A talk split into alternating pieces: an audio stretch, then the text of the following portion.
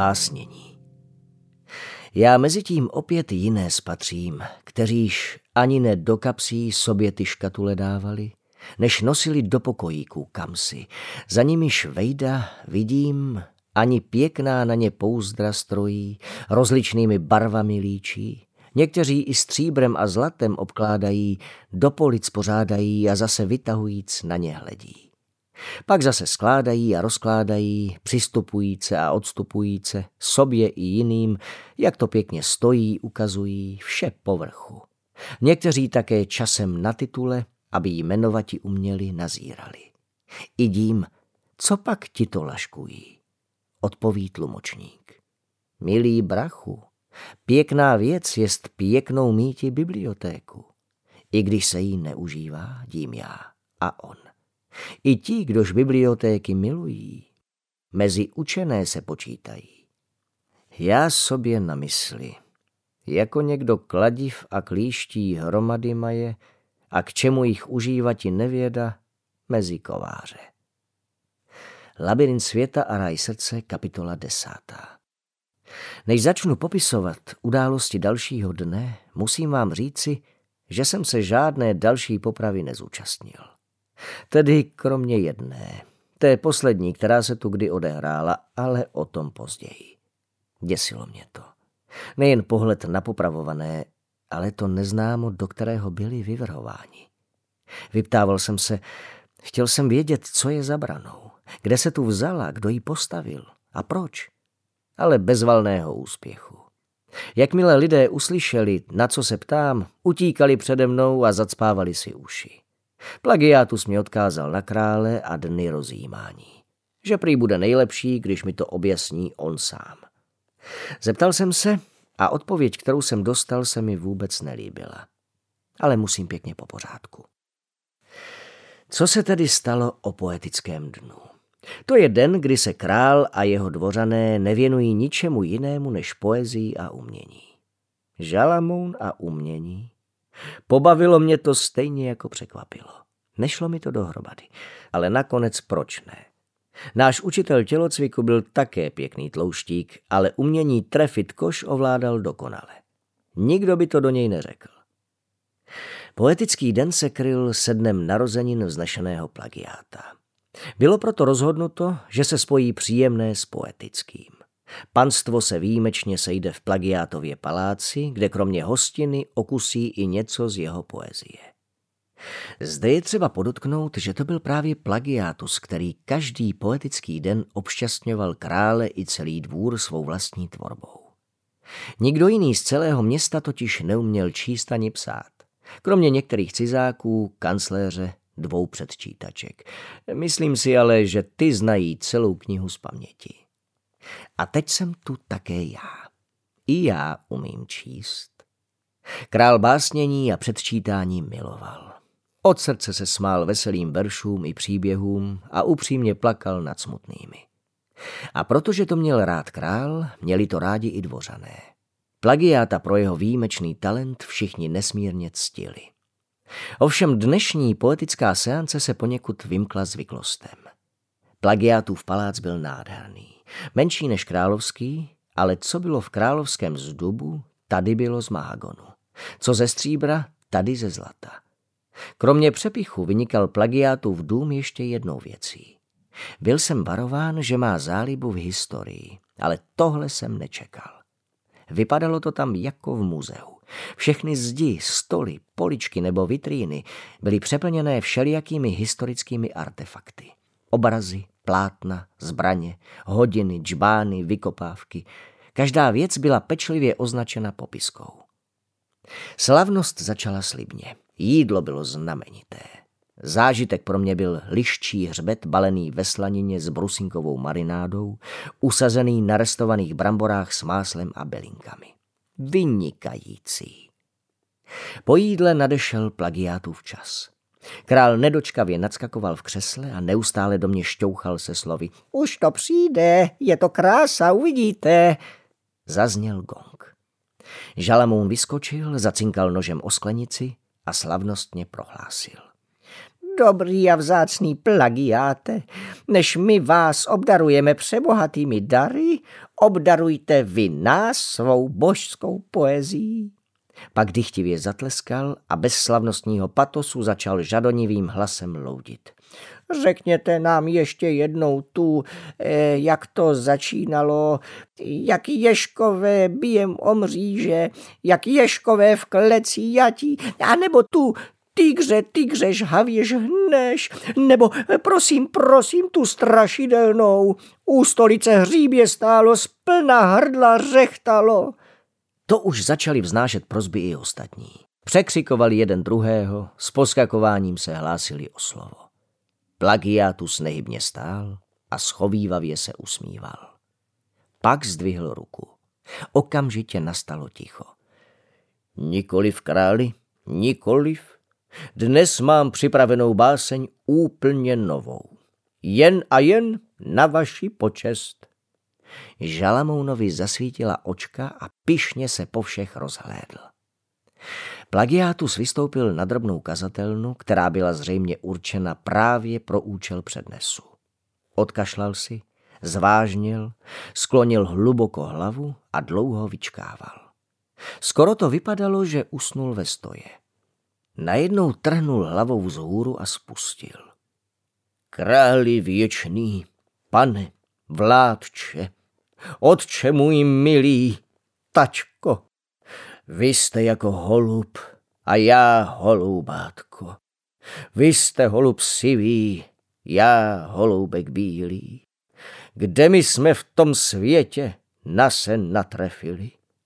V tom vašem pupíčku tolik lásky bydlí. Schovám já se k němu pod vašimi křídly. Sklonil hlavu, ruce povadly jakoby smrtelně vyčerpané. Propuklo nadšení.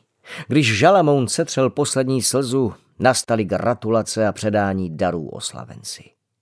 Všichni přítomní věděli, čím mu udělat radost. Předkládali před něj samé starožitné muzeální kousky. Hrot šípu Radima Hůda, skoro celé pozadí věstonické květuše, poslední dochovanou cihlu z babylonské rozhledny, ovšem s největším darem se vytasil král. A to doslova. Nejprve všechny vyděsil, když na místo daru tasil meč, ale hned se vše vysvětlilo. Byla to ideální polovina Artušova meče, druhá je prý nedobytná. Králí koupil od jednoho cizáckého kupce z dalekých Benátek nad Metují. Najednou se všechny oči upřely na mě. Došlo mi, že jsem poslední a jediný, kdo plagiátovi nic nedal. Nic jsem neměl. A kde bych také co vzal? Ještě předevčírem mě popravovali. Neměl jsem čas nakupovat dárky. Napadlo mě, když jsou všichni jak uvytržení z čtení a básniček, že bych plagiátovi mohl zaspívat. Ovšem to jsem netušil, co tím způsobím. Zaspívat? Slabikoval po mně plagiátus s nepředstíraným překvapením. Zaspívat? Opakoval celý zbor hodovníků, včetně krále, neméně překvapení. Asi jim to jako dárek připadá moc obyčejné. No, nedivím se. Byl to jen takový nápad, jak se dostat z trapné situace. Přece jenom je plagiátu svážená a ctěná osoba. Umím zpívat dobře, nebojte se, písnička to bude pěkná. Snažil jsem se zachránit, co se dá. Civěli na mě vyjeveně ale nezdálo se, že by byli pohoršeni nebo uraženi mým darem. Naopak, v očích jsem jim četl napjaté očekávání. Blesklo mi hlavou podezření. Tak už nás nenapínej, koumesi, a ukaž nám, jak zaspívat písničku, vykřikl nedočkavě král. No to mě podrž. Oni vážně neznají zpěv. Chviličku jsem přemýšlel, co zaspívám, abych se předvedl, ale pak jsem se rozhodl pro hodně štěstí, zdraví, milý plagiáte. Když jsem dospíval, stáli jako skoprnělí pusy do kořán. Žalamounovi se po tvářích hřinuli slzy a plagiátus na mě hleděl s jíhlým pohledem. Myslím, že na pár okamžiků zapomněl, že jsem ho připravil o první zelený zprava hned vedle nejvyššího. Ach, to byla krása. Jak jste to udělal? Zašeptal do ticha Žalamoun a posvátně poklekl. Rovněž plagiátus poklekl a prosil, jestli prý bych jim to zpívání neudělal znovu. Vtipné, že? V zápětí se strhlo nepopsatelné pozdvižení. Celý sál se seběhl ke mně. Objímali mě, nebo se mě alespoň snažili dotknout. Klekali vedle žalamouna s plagiátem, spínali ruce a hleděli na mě očima plnýma vytržení. I já byl jak výříkově vidění. Král mi provolával věčnou slávu. S bohatýrem prý do království přišel nový život. Pozdvihovali se poháry. Má sláva však zdaleka nekončila. Hodně štěstí a zdraví jsem plagiátovi popřál ještě pětkrát, šestkrát králi a postupně podle pozic na trůnu i všem rádcům. Rafus a Štěkus se servali o to, komu zaspívám dřív. Rafus nechtěl připustit, že by Štěkův předposlední růžově puntíkatý zleva byl významnější než jeho úplně poslední malý hnědý vpravo. Spor musel rozhodnout král. Další explozi vyvolalo zjištění, že hodně štěstí zdraví není jediná existující píseň. Když jsem zapěl Plavala husička po Dunaji, nezůstalo jediné oko suché. Po písni Ach sinku sinku se vedly vášnivé diskuze o potřebě pravidelné údržby zemědělského náčiní a po kalamajce Mik Mik Mik byla provedena blesková sbírka pro ubohou Elišku. Při písni Běží liška k táboru dvořanstvo běhalo v kolečku kolem sálu, část předváděla chvátající lišku s těžkým břemenem na zádech, druhá část naznačovala propichování břemene zlotřilým hmyzožravcem. Ve chvíli, kdy už jsem začal chraptět, jsem nasadil žít jako kaskadér a další hity, což vyvolalo novou vlnu nadšení. Když jsem ztratil hlas úplně, vzal jsem dva kýblíky na led a chrčel do rytmu provizorních bubnů. Celý dvůr se oddal tanci. House party se teprve rozjížděla. Zatímco jsem třískal do kýblíků, přemýšlel jsem, čím je dál zaujmu. Bolely mě už ruce, ale nemohl jsem se nabažit. Když neznali zpěv, kdo ví, jestli znají hudbu, přemítal jsem v duchu. Kdybych tak měl svoji flétnu. Moment, ale já mám přece všudy budovu flétnu. V postraní kapse batohu. Kde jsem ho nechal? Nemohl jsem si vzpomenout. Bušil jsem do plechu a usilovně namáhal mozek. Už vím. Rázně jsem udeřil kýblíky o sebe a ukončil produkci. Udýchané dvořanstvo na mě tázavě pohlédlo. Znáte hudbu? Ne, vykřikli jako jeden muž a v hlase jim znělo radostné očekávání. Znáte flétnu? Ne, zaburáceli šťastně. Není to paráda umět něco, co někdo jiný neumí? Kdo by byl řekl, jak se mi hudebka bude hodit? Jestli se vám líbí zpěv, což teprve hudba, to byste něco slyšeli, stupňoval jsem napětí. Co je to hudba a flétna? Přimáčkl se na mě žalamoun. Pane králi, řekněte maséru Máriovi, ať zajde do bahení jeskyně a nadzdvihne poklop kanálu. On bude vědět, který.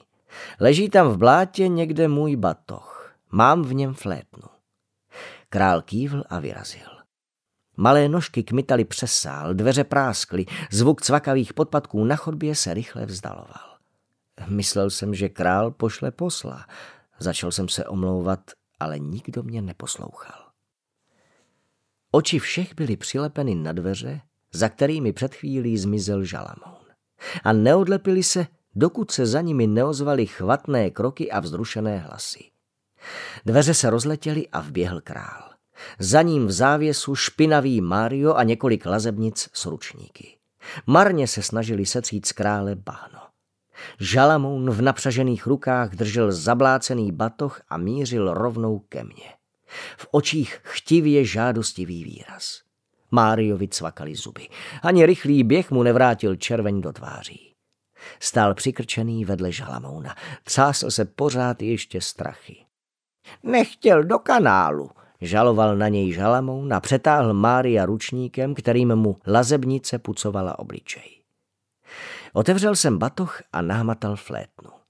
Vyndal jsem ji a zvedl nad hlavu, aby ji všichni viděli. Byla celá od bláta. O, zaznělo sálem, jako by zahlédli posvátnou relikví. Vzal jsem ze stolu čbán s vodou a flétnu omyl. Každý můj pohyb byl napjatě sledován. Utřel jsem ubrouskem nástroj do sucha a s rituální důstojností jej přiložil k ústům. Ošklivě to hvízdlo, byla v něm ještě voda. O, vzedmulo se sálem ještě mocněji. Panenko skákavá, smál jsem se v duchu.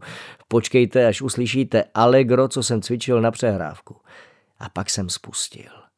Myslím, že bych nadšení vzbudil, i kdybych hrál jen stupnice, ale já do nich chtěl mnohem ostřejšími zbraněmi, až slzy stříkaly. Mozart, Smetana, Dvořák, také jsem jim zopakoval známé melodie předchozích písní. Jejich blaho a štěstí bylo takřka kondenzované. Musím se přiznat, že mi už dochází slova, kterými bych popsal, co se v sále dělo v reakci na mou flétnu. Jednoduše si vynásobte asi tisíckrát to, co se dělo v důsledku zpěvu. Rozpoutalo se extatické šílenství. Lidé se svíjeli blahem, váleli po zemi, vyhazovali do vzduchu paruky. Žalamoun sebral kopí strážným a sestřelil všechny kance i jeleny, co měl plagiátus pozdech. Musím uznat, že jedinkrát neminul. Někteří, ti nejšťastnější, co se dostali až ke mně, mi líbali nohy. A když jsem dal pásli ovce Valaši, spontánně se sešikovali do vláčku a v podstatě v tranzu pogovali kolem sálu. A pogovali by asi dodnes, kdybych to neukončil. Nechal jsem si na závěr tichou noc. To už se ovýmali úplně všichni. Pán, nepán, urozený, neurozený, ve dvojicích i ve skupinkách, dokonce i kuchaři, číšníci a stráže, těm by za to za normálních okolností hrozila poprava. Teď se však drželi kolem ramen s rytíři a dvořany, pohupovali se do rytmu, zapalovali svíčky a někteří se dokonce pokoušeli broukat melodii. Když jsem skončil, popadali na zem jako hrušky vyčerpaní a rozervaní. Předávkovaní krásou. Měla to být původně plagiátova oslava, ale byla moje. O tom není pochyb.